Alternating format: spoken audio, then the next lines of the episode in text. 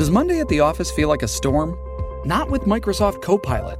That feeling when Copilot gets everyone up to speed instantly? It's sunny again. When Copilot simplifies complex data so your teams can act, that sun's shining on a beach. And when Copilot uncovers hidden insights, you're on that beach with your people and you find buried treasure. That's Microsoft Copilot. Learn more at Microsoft.com/AI for all. We're going to have a chat here about the night sky. And if you think about the night sky, if you live in the city, you know what it's like when you get out in the country or you go to the lake or you're in the mountains or something like that and it gets dark and you look up at the sky. It's a completely different experience, right? That dark night sky. But are we going to get to the point where we completely eliminate that? Because we've got so much junk up there. That's what we're going to talk about with Richard Green, who's an astronomer at the University of Arizona. Richard, thanks so much for joining us. Appreciate your time.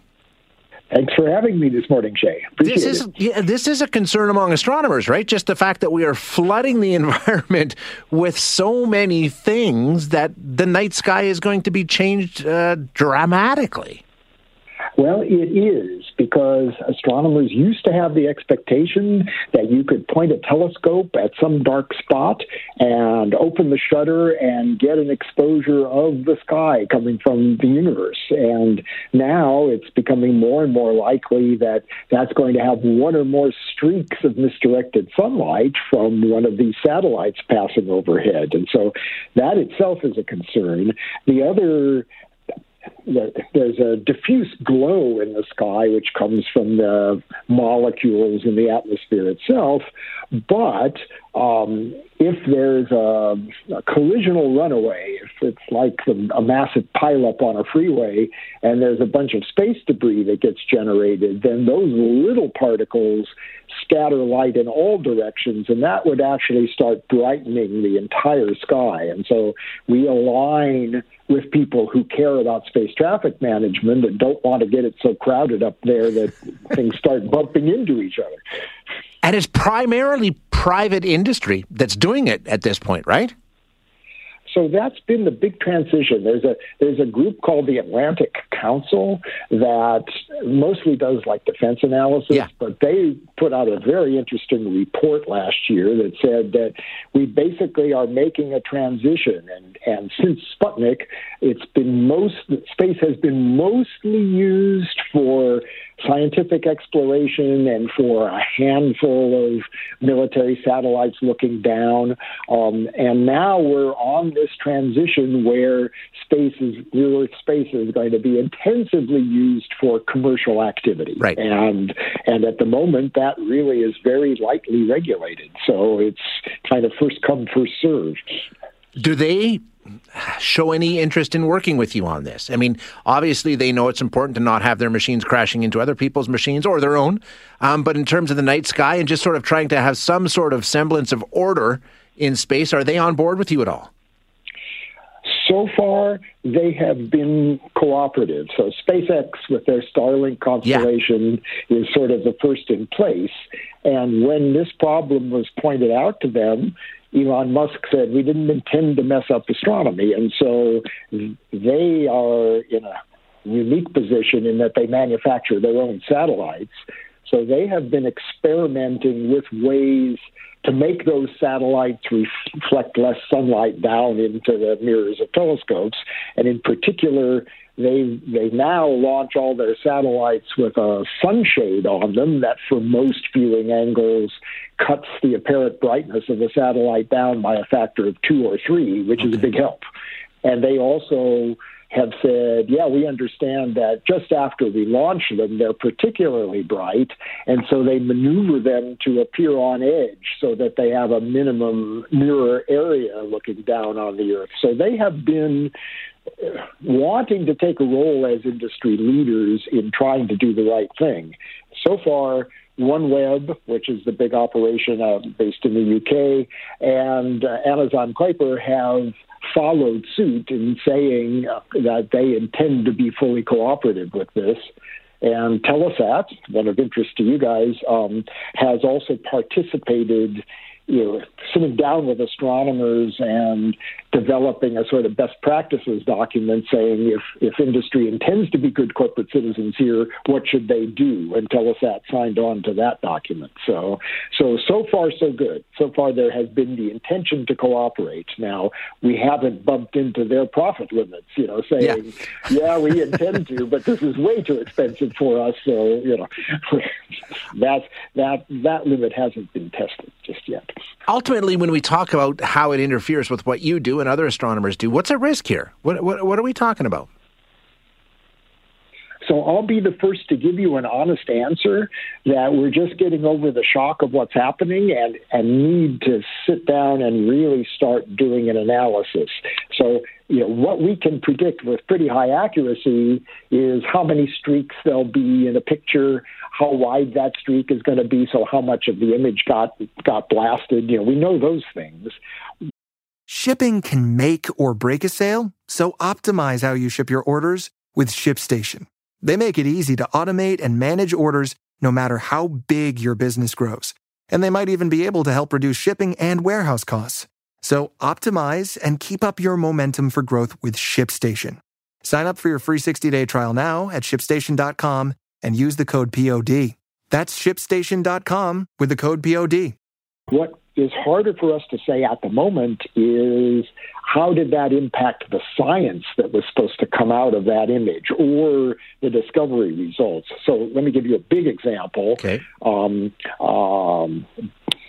Many governments and the United Nations care deeply about being on the lookout for asteroids, chunk of rock that could impact the Earth and cause a natural disaster. And so there are several networks of telescopes that scan the sky and particularly in twilight and at relatively low in the sky is when you catch these rapidly moving things that might be inbound.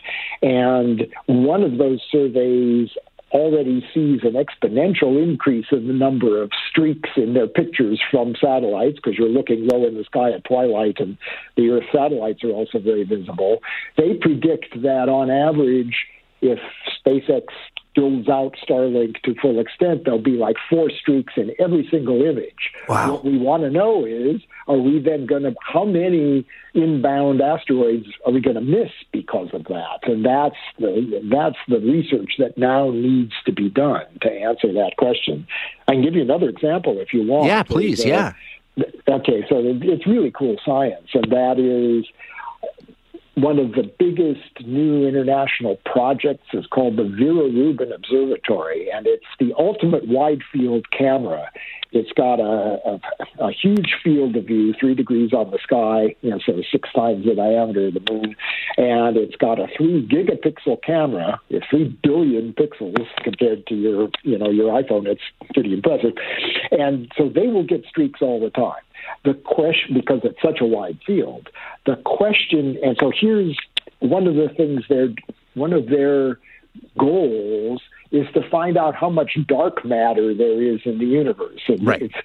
We don't know what dark matter is. It makes gravity. It doesn't make light. So the way you detect it is by seeing how the gravity bends light and stretches the shapes of these beautiful spiral and oval galaxies farther away, and it distorts them. If there's a concentration of dark matter, it changes their shapes just a little bit. So they have a very subtle package of fancy computer code that looks at an image and sees these subtle distortions of the shapes of the galaxies around a place where there might be dark matter.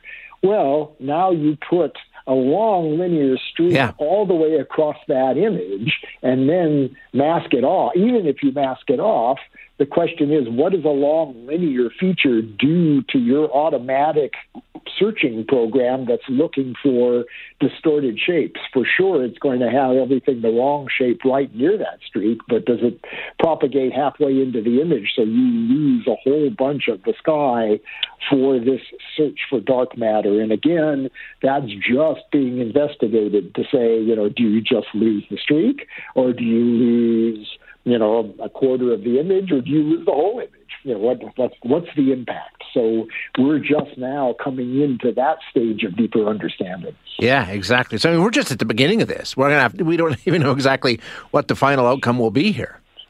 Yes. So, you know, there's one bit of international law that some countries are very good about in considering environment, and that's what's called the precautionary principle.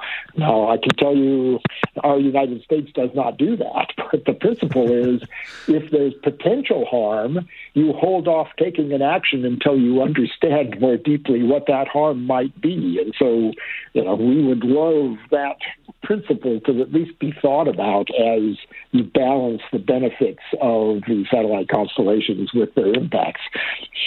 Yeah, I mean, that seems like a reasonable approach. Richard, thank you so much for the insight. I appreciate you joining us today.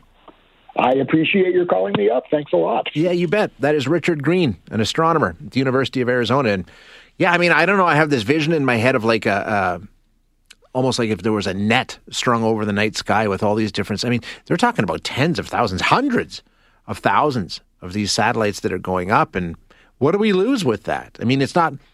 I imagine in some places there are people that still use the night sky for navigation. I can't imagine there's that many, especially with GPS. So are we replacing the stars and navigating that way with GPS? But, you know, what else do we lose, as he said, with monitoring for all... I mean, technology moves so fast, it's good to see they're at least talking about it, like he said. Trying to play catch-up, though. That's what always is the situation with technology.